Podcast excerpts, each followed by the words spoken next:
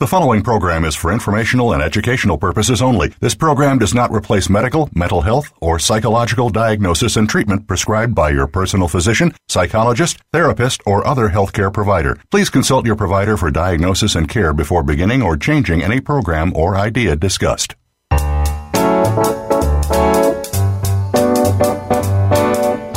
Welcome to Psych Up Live with your host, Dr. Suzanne Phillips. If you're experiencing life, and we know you are, you may have a variety of questions about relationships, family issues, personal goals, coping with the unexpected, and much more. Today, you will hear some answers from a psychological perspective, and you may just take away something that fits. Here is Dr. Suzanne Phillips. Hello, I'm Suzanne Phillips. Thanks for joining me on Psych Up Live. Today we're speaking about bipolar disorder. 5% of the population suffers from bipolar disorder, which is about 350 million people suffering worldwide. Our guest today is Michael Pipich. He's a psychotherapist and the author of an important new book, Owning Bipolar How Patients and Families Can Take Control of Bipolar Disorder. Michael is going to demystify this disorder for us today. He's going to be talking about diagnosis, medication, fears of medication, acceptance, holding on to creativity, successful life management, and the impact of this disorder on family members.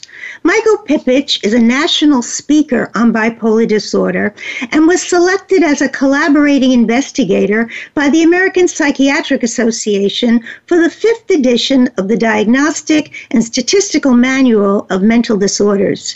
He's been featured on radio and in print media and is the founder of bipolarnetwork.com. Michael Pipich, it's my privilege to welcome you to Psych Up Live pleasure to be with you today, and hello to all your listeners as well. Thanks so much. Let's start out by asking what do you mean when you say owning bipolar? Well, a couple of things. First of all, uh, it's important to understand that there is no cure for bipolar disorder. It's a mental illness um, that it really is lifelong.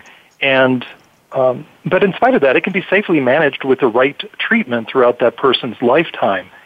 In owning bipolar, people can learn how to take control of it and enjoy a full and satisfying life in spite of having a, bipolar disorder.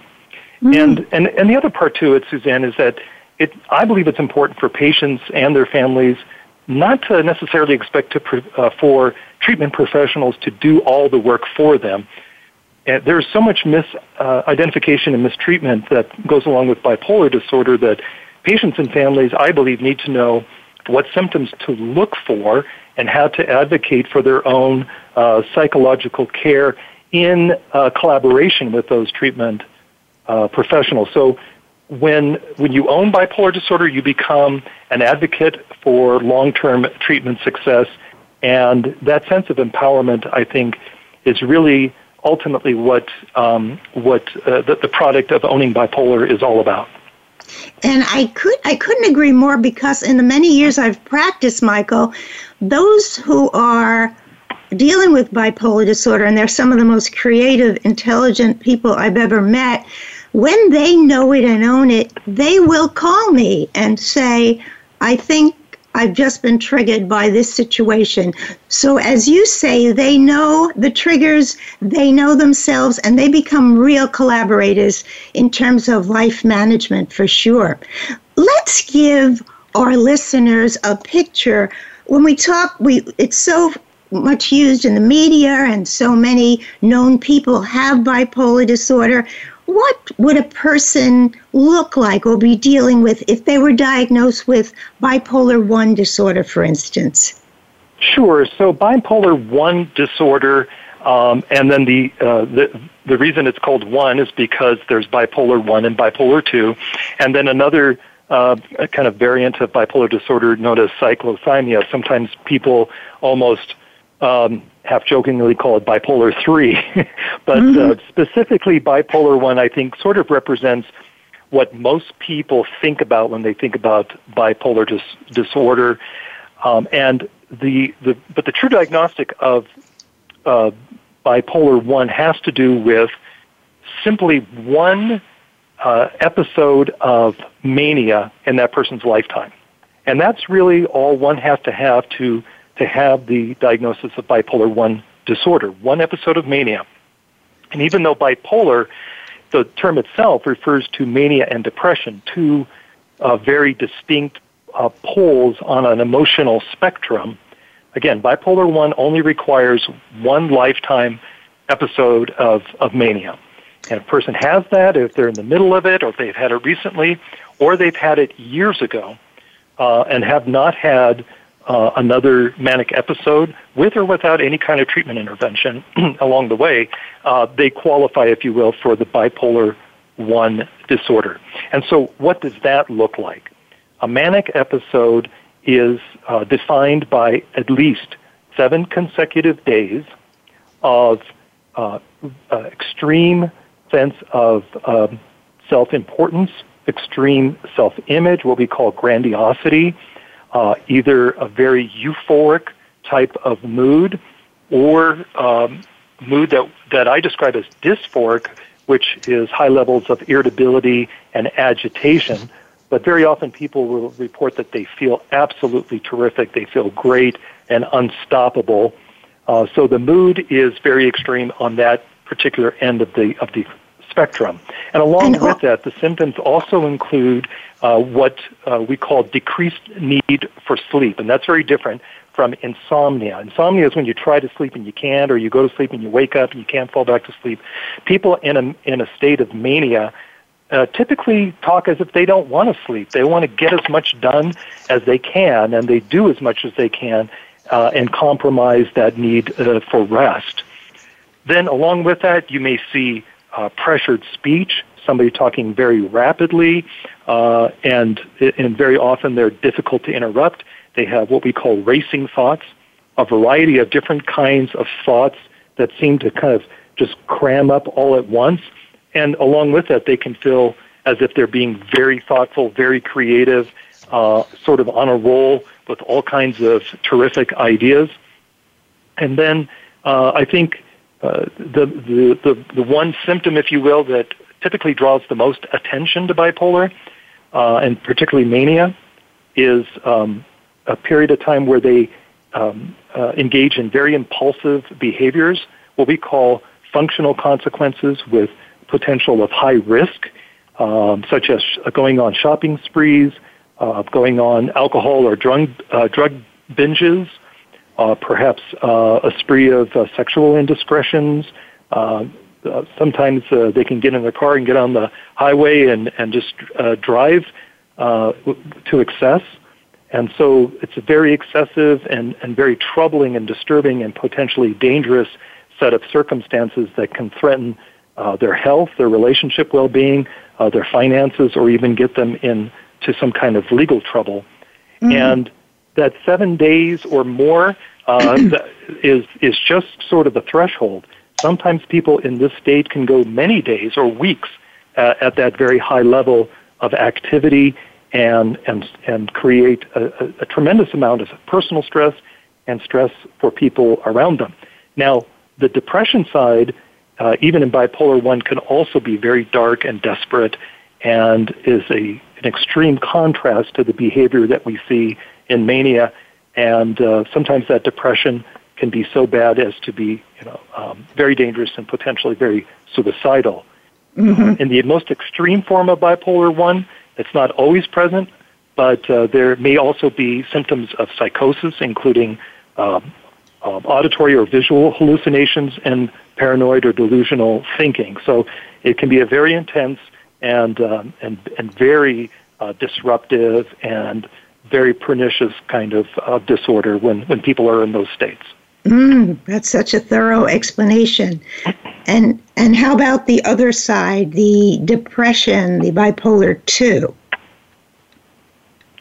Right. So bipolar 2 is uh, diagnosed as at least one episode of hypomania, which I'll describe, and one episode of major depression. So bipolar 1 you don't have to have the depression, although it's very common with the disorder. But for a bipolar one, you only need that, that mania piece, if you will, to have the diagnosis.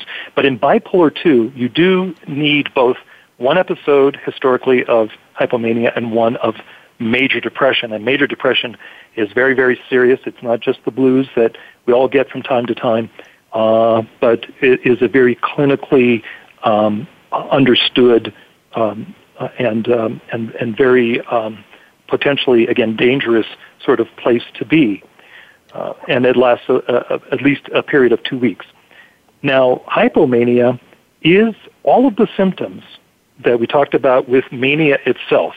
But the reason we call it hypomania, and literally that means under mania, so it's sort of a zone under uh, mania, is not so much that it's kind of a lesser form of mania. Sometimes people think of it that way but it's typically marked by uh, fewer days in, in um, succession, and uh, specifically at least four days. and can be longer, um, and, and but because of the shorter duration, it tends to have fewer consequences, as you may see in bipolar one.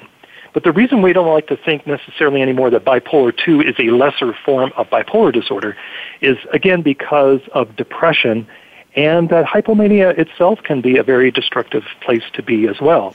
Mm-hmm. Uh, the thing that's interesting about the DSM with respect to bipolar 2 is that it seems to suggest that a person can have a history of hypomania as long as they don't have depression, they don't have that kind of mood disorder. And I kind of think it gives a nod, so to speak, to people who are uh, very creative, uh, and, and somewhat hyperactive individuals by nature and, um, and can function and sometimes uh, very well occupationally at least um, at that level, having those kind of brief periods of hypomania. But when it comes to bipolar 2, it's um, not always as recognizable because of the periods of, um, of uh, distress that are shorter in duration, and also because people can go on many years um, appearing to be quite functional, even though their mood swings uh, may be compromising their their personal, physical, or mental health, or their relationships along the way.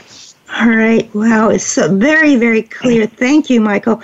Now, one of the things, with that in mind as our backdrop, one of the things you say from the beginning of your book is bipolar disorder is no one's fault.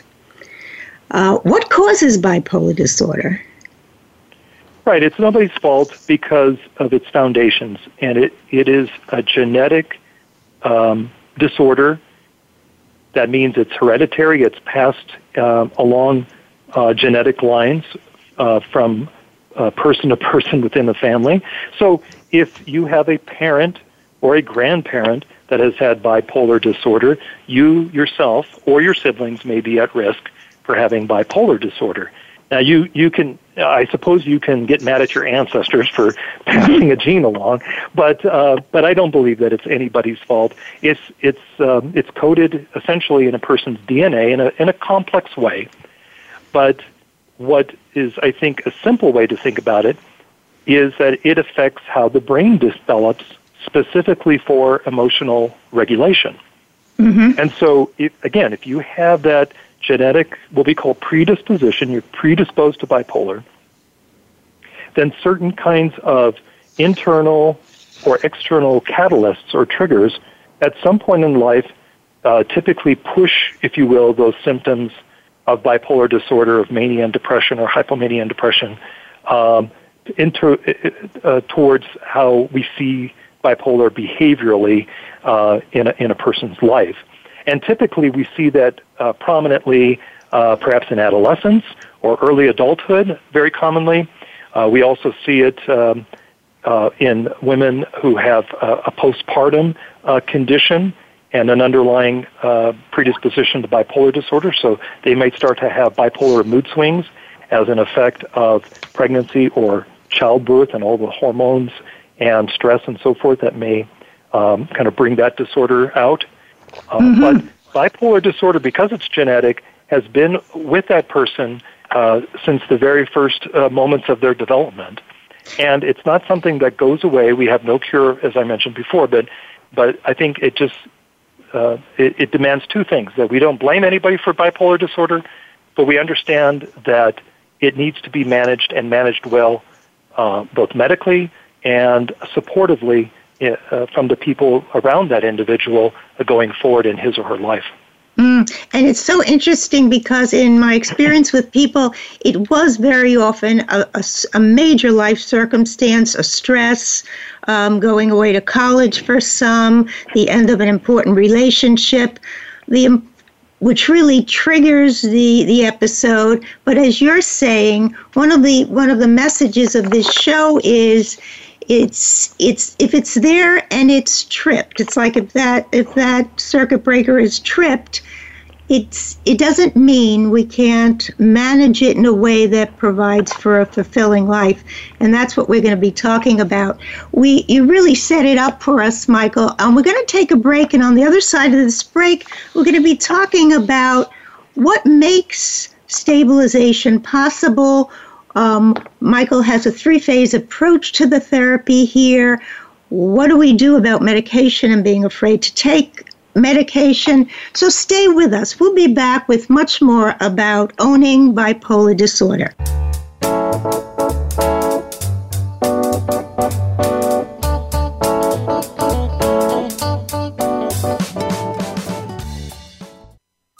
Streaming live, the leader in Internet Talk Radio VoiceAmerica.com.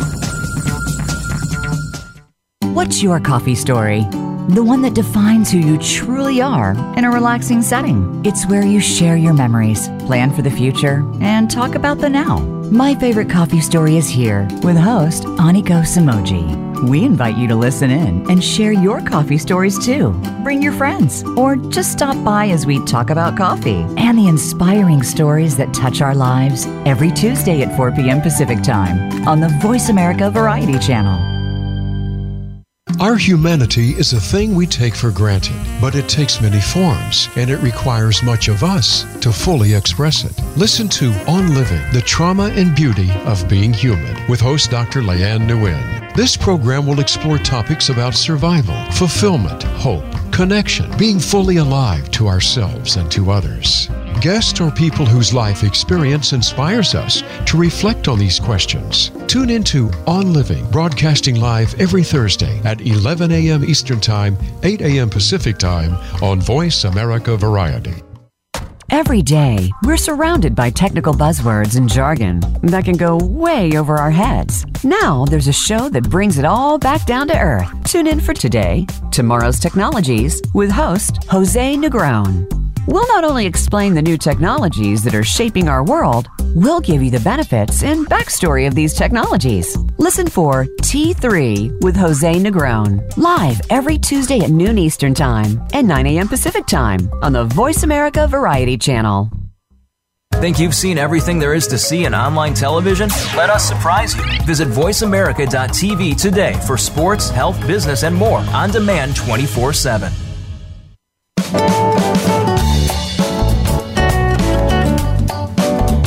are listening to Psych Up Live. Join in our conversation today by calling Dr. Suzanne Phillips or her guest at 1 866 472 5788. That's 1 866 472 5788. You may also send an email to radio host Phillips at gmail.com. Now back to Psych Up Live. Welcome back to Psych Up Live. We're speaking with Michael Pipich. His new book, Owning Bipolar How Patients and Families Can Control Bipolar Disorder, can take control of bipolar disorder. Now, part of your approach, Michael, is this three phase approach. The first step being pre stabilization, which involves diagnosis and acceptance. And I mentioned at the break to Michael that over the years, I've found that people they're very hesitant to accept this, to accept the diagnosis. They fear stigma, they fear if people at work learn that they were diagnosed with bipolar, they could lose their job. They are very resistant to the idea that it may imply medication. They feel that will curb their creativity. How do you deal with those concerns regarding diagnosis? And those concerns, Suzanne, are very common, first of all. I mean, I really do expect that people do go, go through a period of denial to one extent or another, sometimes to a large extent, sometimes minimally, but it's, it's always present to one extent or another. And I think that that's really a key part in understanding and going forward with the, the treatment for bipolar disorder. So you mentioned the three phases, and if I could just explain what those are. And I think it's really important, not just for treatment professionals to understand, but for the very patients and their families to have an idea of how treatment, how therapy can go, and what to expect as they move forward uh, themselves in, in those phases. It's not just for the patient, it's also for the family, uh, for their awareness uh, for themselves and their loved one as well. So mm-hmm. those three phases, first of all, the pre-stabilization phase, that's the first phase. The stabilization phase, which is number two, and then number three is the post-stabilization phase. So as you can already see, it's it's centered around the uh, the medical um, aspect of mood stabilization, and that is uh, through medications or whatever uh, treatments are available to to help that person uh, neurologically speaking uh, through medications to stabilize uh, those swings from mania to depression and maintain a, a sort of uh, baseline uh, mood zone for them uh, so that they can better understand themselves and um, and develop uh, an emotional life uh, apart from bipolar disorder. So in that pre-stabilization phase, uh, again, we expect denial, and that's right around at the time when uh, the uh, possibility of bipolar disorder is introduced to patient and family, and the need to further assess for bipolar disorder um, comes in that particular phase. Along with that, we hope to develop a conversation about medication, what I call medication conversation, and um, provide family education and really begin to treat the symptoms of bipolar. So, one of the ways to deal with the inevitable uh, denial that is that is brought um, in that phase of bipolar therapy is to sort of break apart the symptoms of bipolar disorder, because I think, as you suggested in your question, uh, people find some aspects of mania and hypomania to their benefit. At least that's their perception, of course. Right. That they can become very creative, very productive, life of the party. They feel on top of the world. They feel tremendous in, uh, very often in those states. And when they've had that experience of depression, or minimally they've had experiences of non-mania, you know, life doesn't doesn't taste as delicious when mm-hmm. when you're feeling down. And you know, uh, people will often say when they're in a manic state, you know, the colors, the brightness, the the, the sensory perceptions just become so much clearer and sharper than when they're not in that phase. So, so they find, again, mania to be quite to their benefit to one aspect or another.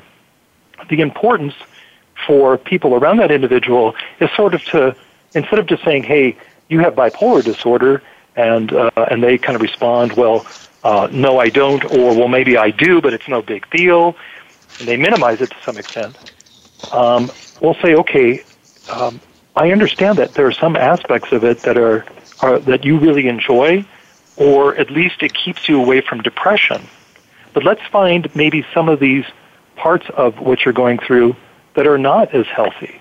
I mean, let's talk about what you do with your finances, perhaps, in this state. How, how do, does your spouse or your mother or father or sibling or loved one, um, how, what's their interpretation of what's going on? What does it feel like when you're depressed? Maybe we can treat your depression or some aspects of sleep impairment um, that uh, that interferes with your life. So you really have to do that individual assessment in that pre-stabilization phase to find out what aspects of bipolar we can talk about without that person immediately fearing that you're going to take away something that that they may actually like. Mm-hmm. Um, mm-hmm. The other part to always be aware of is the social stigma around any mental illness, but particularly with bipolar disorder, and understand that uh, patients and families uh, together fear a diagnosis of bipolar because uh, very often, and, and perhaps to one extent or another, this is the, the, the reality of today, life today, is that um, you know, people would look down on that person. Uh, for somebody to say, you know, I have a lifelong mental illness, uh, maybe they have a loved one in their family that can accept that. But what if that person in the future wants to find somebody to fall in love with and have a relationship with? Does she, he or she have to always kind of have this sort of awkward and sometimes uh, awesome type of disclosure to that person. So all of these and more um, are kind of contained in that immediate phase of care, and these are all things that we need to talk about in order to to sort of begin that treatment process. And if I may, just one thing really quickly, because you talked about creativity, and uh, in particular, a lot of people don't want to give that up. One of the things that we do as we move, in, particularly into that stabilization phase, is begin to talk about how a person is creative for more reasons than their bipolar disorder. You know, right. you have to have a skill set, first of all, and you have to be practiced at certain things. I think people rely on mania uh, as the energy, as the fuel for their creative process. But sometimes that is confused with the entirety of what it is to be creative and to produce something. Even though we know that there are famous people that have bipolar disorder, for example, Isaac Newton is believed was believed to have bipolar disorder, or is now, as we looked historically, believed to have bipolar disorder. But did bipolar disorder make Isaac Newton the great mathematician and physicist, or did he rely on the energy necessary to to bring his uh, ideas uh, to the fore? And this is the kind of conversation we need to have with every individual because not every individual is Isaac Newton or Mozart or Van Gogh. They may be uh, somebody who, in the throes of mania, believe that they are those individuals and that they are that creative, when in fact they may not have the skill set or nowhere near the level of ability necessary to really, you know, enjoy uh, those experiences. Well, it's such a good point, and it also reflects the fact that you are saying in this book, and even you're you're demonstrating it mm-hmm. to myself and our listeners, that you really collaborate in talking and getting to know someone, so that it's they don't feel just labeled, given a medication, and somehow sent away. You know, that your point is such an important one. So if someone says, "I." I know that I could write great film scripts because I had one in my head right before I was hospitalized or right before I started taking the medication. And that's what I mean. That's what the medication does. It takes away my ability to write film scripts. But you're making a very important point. If that person without that manic episode doesn't have the skill or doesn't write film scripts, the the flash and the feeling is not enough that they had during the manic episode to say they could be successful in that career. So there has to be the existing talent and ability pre manic episode. But the manic episode, as you said before, can make people feel like they can fly. And you know what? If you've suffered with depression, that's a good feeling. Yes, yeah, so it's a hard, yeah. it's something hard to tease out, but I can hear the way you do it and how important that would be. Absolutely, and and and particularly as that person moves from stabilization into post-stabilization, that is uh, very typically uh, one of the most important conversations that we have. Um, and and by the way, may I say that you know you brought up um, this the very briefly, I think what what we've done quite a bit with bipolar disorder, certainly uh, in the past uh, 30, 40 years or so since lithium kind of hit the scene and became the gold standard medication for bipolar stabilization.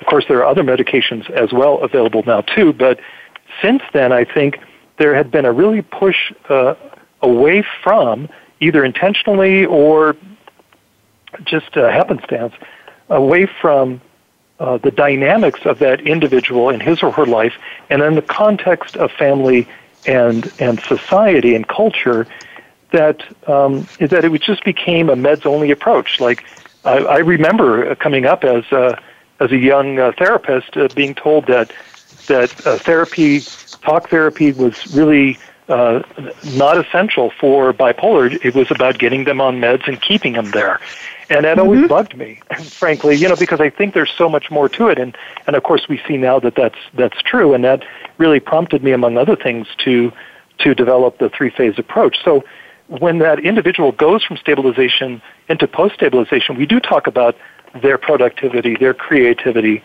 and and help them uh, to understand that there is perhaps a better way and a more consistent way to organize themselves their thoughts, their, their creative process in total, and, and again, develop a means by which they can be productive uh, in a lifelong fashion. Because, well, you know, Suzanne, how many times have we seen celebrities, uh, uh, whether or not we know they actually have a diagnosis of bipolar, but uh, in a very accelerated pace, uh, develop all kinds of success only to to hit a wall and crash, either right, because right. of their own uh, mental illness, uh, depression, suicide, uh, self harm, or very often drugs and alcohol, right? So, what we're trying to do is prevent that and extend that person's creative ability for as long as they as they can through their lifespan.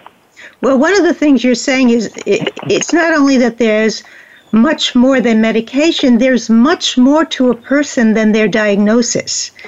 Um, and and that's one of the things that it sounds like your approach helps people not only to put in place the medication, but then to find out all the best of the rest of them, and to be able to go forward with that. Um, it's it's a really important piece. One of the things your book suggests in the um, stabilization and post stabilization phase is the value of identifying with a psychiatrist that you really trust and a therapist that you really trust. Um, as I mentioned in the break, we had an earlier show, um, two bipolar chicks surviving bipolar disorder, and they underscored don't stop until you find people. It's like having a team. Uh, work with you so that you can really navigate life the best way you can one of the things you mentioned at one point that I thought, well, look at this. You said even if you don't stay attached to me as your therapist on a weekly basis, maybe it's monthly, maybe it's every six months, before you decide, hey, I don't need medication anymore, please call me. When I read that, I thought, oh, this is the man to be in therapy with because you really suggest I'm not going to demand you do something, but just check in with the team before you go off that medication, which is, of course, right. extremely important. Yeah, really important. Very, very good. Yes, and can I also add to that the importance yeah, of, of finding treatment professionals familiar with bipolar disorder, and and uh, you know, and that may vary from community to community, of course, but it's okay to be picky. Uh, in this or I- any uh, pr- clinical disorder or any uh, uh, relationship issues or substance abuse or whatever uh, situation you might be dealing with, be picky about finding, finding your providers. And again, that may vary from uh, community to community or based on what your personal resources may allow, but, but really investigate those individuals and find out um, their expertise and their approach and, and what they're familiar with and how they've treated others uh, in similar situations. Um, you know, one of the things that, that I always remind people is that um, that two thirds of all people with bipolar disorder have been misdiagnosed. Mm. And, and among those, about two thirds have been diagnosed with major depression alone. And, and that's, that's a real problem because if you treat bipolar with antidepressant medications alone, you can put that person at risk of having a manic episode. Yes. So it's, it's, it's important not just to find somebody who may advertise that, that they treat mood disorders in general, but really dig a little bit deeper and find out what their experience and understanding about bipolar disorder is all about and, and, and work collaboratively to construct that treatment team for what you need now, but also what you may need going forward in the future. Sure. Uh, underscoring that, I have worked with my folks to give them the confidence and entitlement to go back to the psychiatrist to say, the side effects make this prohibitive to me. We have to look for something else. And actually, now, really great psychiatrists, they want that feedback. Um, rather than just go off a medication to work again as a team member with the feedback, maybe a few rounds, Michael, until they get it right, uh, is really an important step. One thing I want to mention that I read in your book, it was a case example, and I, I wanted to make sure I was I was reading it correctly. I sort of really liked what I read, and that is one of the people in your examples didn't want to take the medication because they were afraid they'd be asked about taking medication and fired. And you say, I believe, um, First of all, it's illegal for someone to ask you about what medication you're taking, and second, the chances. Well, in the workplace, in the workplace, in the, in the workplace, make sure we understand that. Right. Okay, in the uh-huh. workplace, uh-huh. and it's far mm-hmm. more likely that if you don't treat the bipolar disorder, that's going to put you at risk for losing the job. Not the taking of the medication, but the holding back from taking it because you're going you're afraid someone will ask you. Is that correct? Yeah, that's correct. And and you know what? That that example is perhaps more common than than some may think. Um, I know I mentioned about how people have certain fears about having that that diagnostic label of bipolar disorder in terms of how other people would think about it. But I've heard that uh, that one example has, has been presented many times over by different individuals if my boss finds out about this, you know, that's the end of me. and and and I and I'm used to it now, so I have a way to deal with that. But uh, you know, originally I was very curious, like, how would your boss ever find out? You know, and mm-hmm. uh, and, it, and, it, and and sometimes the you know it might be well, my boss is a very demanding individual and wants to know what I'm doing at every turn, right? right. Or mm-hmm. Or, uh, well, I don't know, but you know how people find out all kinds of things these days, you know, and there may be some reality to that in the age we live in. But, you know, first of all, I would say, well, you know, they, nobody can discriminate against you, but obviously that doesn't stop people from from doing things if they if they became apprised of certain things. But but mm. the but the predominant thing, uh, the the fear that that I would think would would be more uh, more obvious and more salient would if I'm not treated, you know, how am I going to act uh, at work uh, right. with my coworkers, and you know, what kind of consequences would, if not directly uh, with respect to my job, would threaten my health or my relationships or my finances and so forth, which you know means that I would have to miss work and I would have to take care of mm. problems uh, in my personal life. Um, but yeah, it's the the the uh, impulse, if you will, is to fear what other people are going to think or say or going to do, just by somehow figuring out you have bipolar disorder or you've been right. labeled with bipolar disorder. And and you know what? It really does reflect I, okay, the let, stigma. Let me, you know? Yes. Let's we have to take a brief break. I want us to come back to stigma. You've been listening to Psych Up Live and we're fortunate today our guest is Michael Pipich and he's the um, author of the important new book Owning Bipolar: How Patients and Families Can Take Control of Bipolar Disorder. Stay with us. We'll be right back.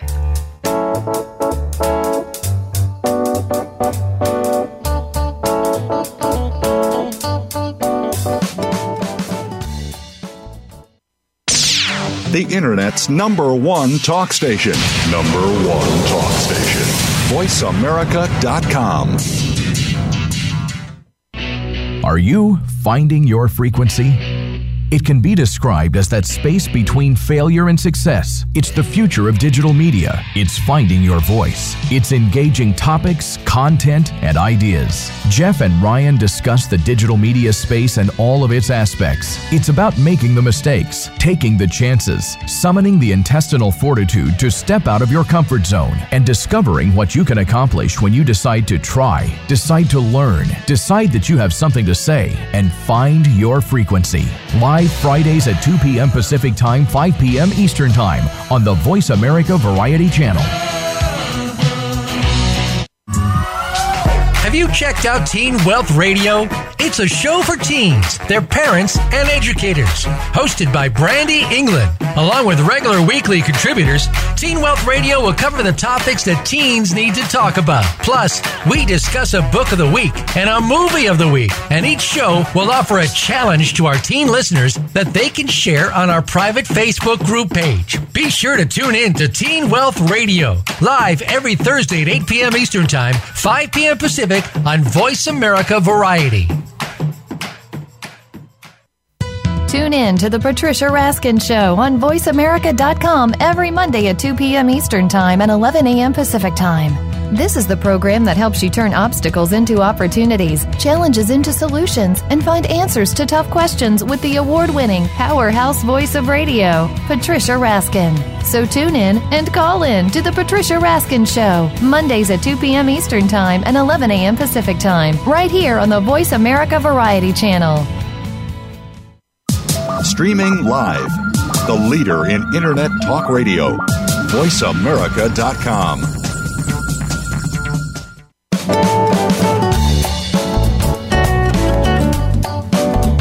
are listening to Psych Up Live. Join in our conversation today by calling Dr. Suzanne Phillips or her guest at 1 866 472 5788.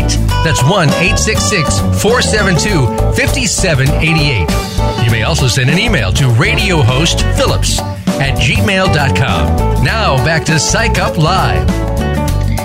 Welcome back to Psych Up Live. We're speaking with Michael Pippich and he's the author of Owning Bipolar How Patients and Families Can Take Control of Bipolar Disorder. Michael, um, at the other side of the break, we mentioned stigma. And it seems to me that one of the things that terrifies family and those diagnosed is the extraordinary high risk of suicide associated with bipolar disorder. What can you talk to us about with regard to that? Yes, thank you, Suzanne, for bringing that up because I think that that really is is the bottom line. Um, because we know that that uh, suicide is at least 20 times higher in people with bipolar disorder uh, compared to the general population, at least 20 times higher, and uh, and that one fourth of all deaths by suicide um, may be related to bipolar disorder, and that means um, over 10,000 people in this country alone, in the United States, every year. So it's critical, isn't it, um, to understand bipolar disorder, to do everything we can prof- uh, um, in the professional community, but also among patients and families in our broader communities to understand what bipolar is, to better identify it, and to, to be active in treating it and not let people wait years and years and years for the right diagnosis and the right treatment interventions. Um, we can save lives, uh, many, many lives, thousands of lives every year if we do this right. Yes, that's that's what the stabilization offers, the safety from the kind of despair and depression that fuels the suicidal thinking. Yes, absolutely, and, again, critical. It's it's it, you know from my point of view because of that, it's not an option. It's something that we have to do and and anything that we can do as a community, and um, certainly uh, from your show and what you're what you're doing, and what we can all do collectively to to increase uh, awareness and information, but also let people know that these treatments are available. There's a means by which we can be successful in our work together to help people with bipolar disorder.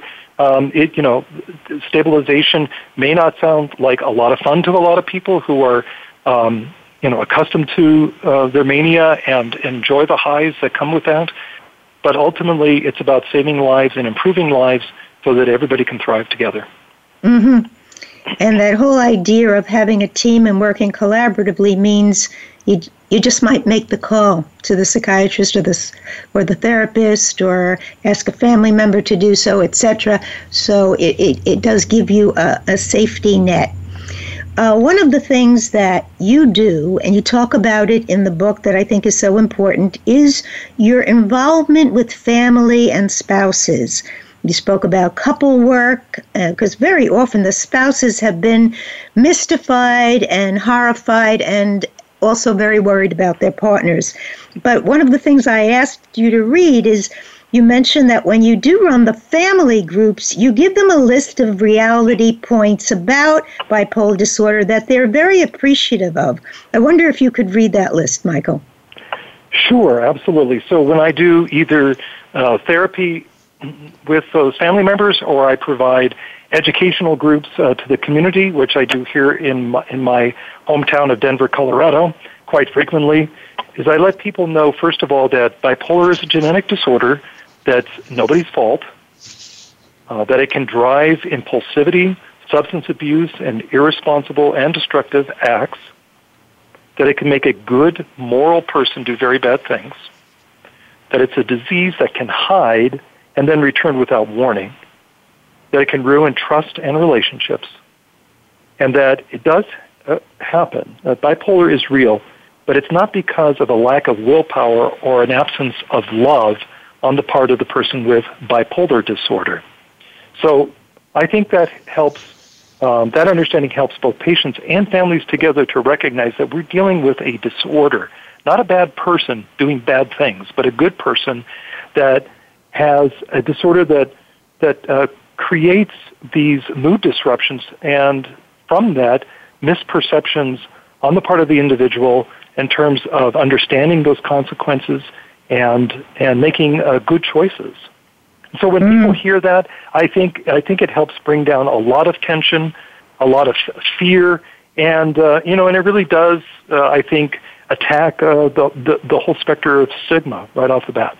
Mm-hmm. Now, one of the things in that list that people talk about is there seems to be a high correlation of substance abuse often when a person is in the throes of an undiagnosed bipolar disorder. What do you think is the reason for that, Michael? Um, I believe mostly self medication.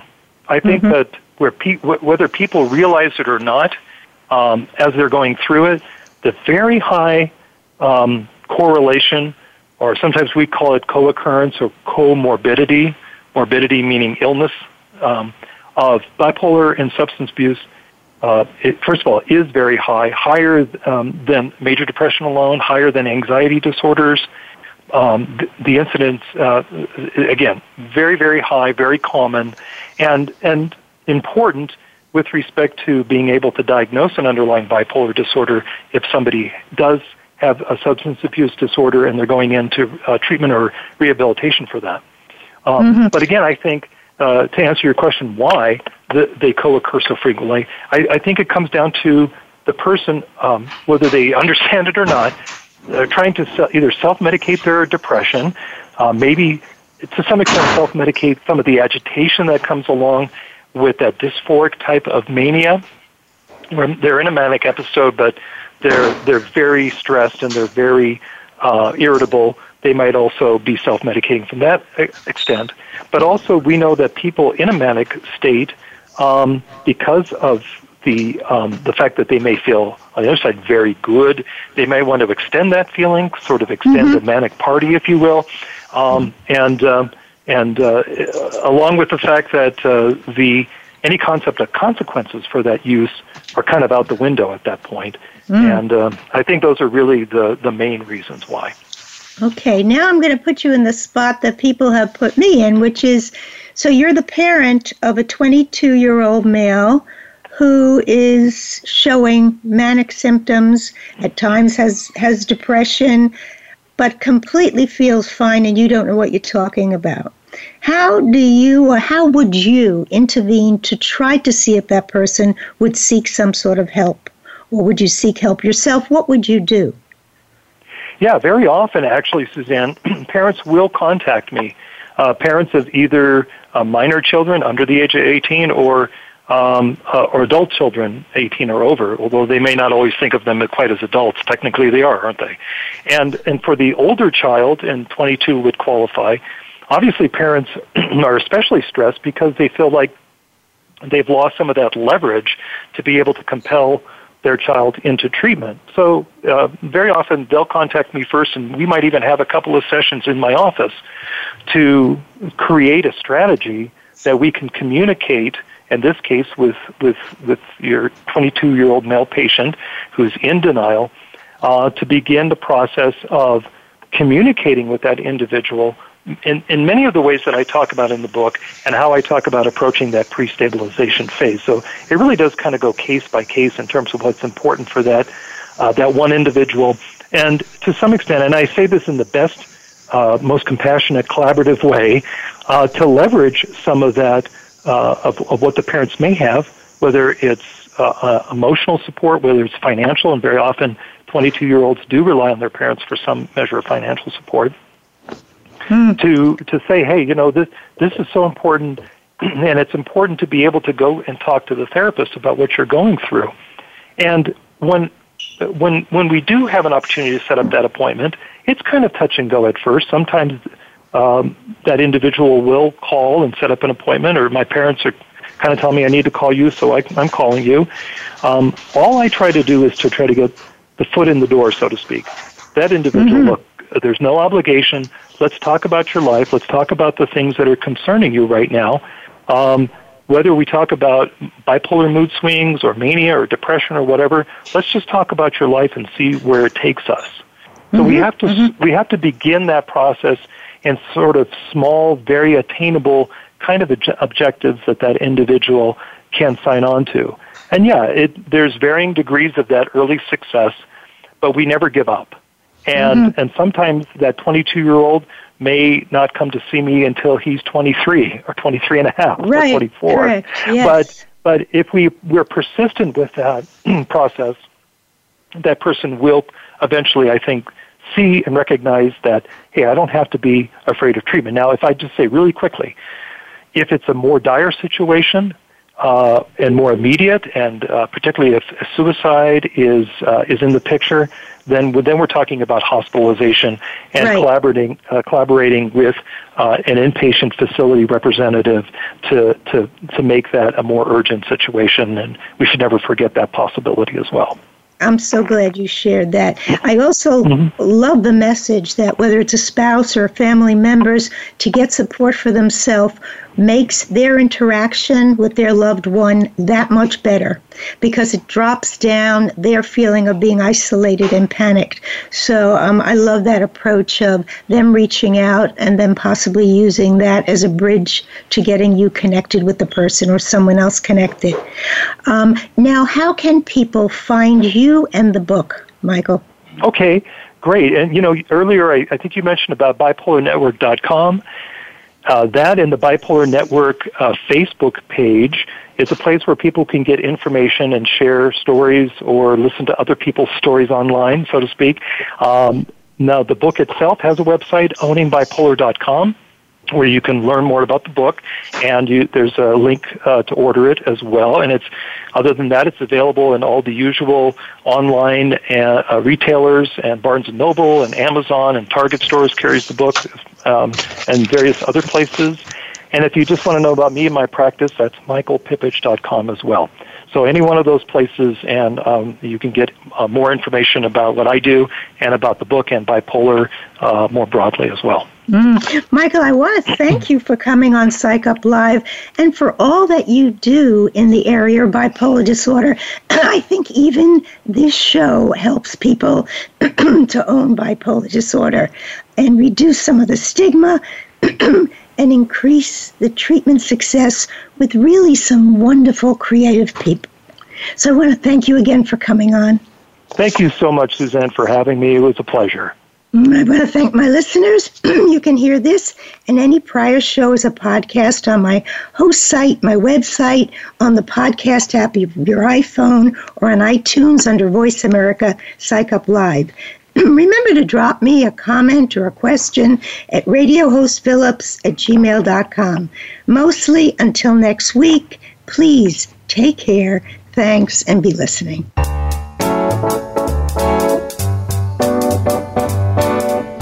Thank you for tuning in to Psych Up Live.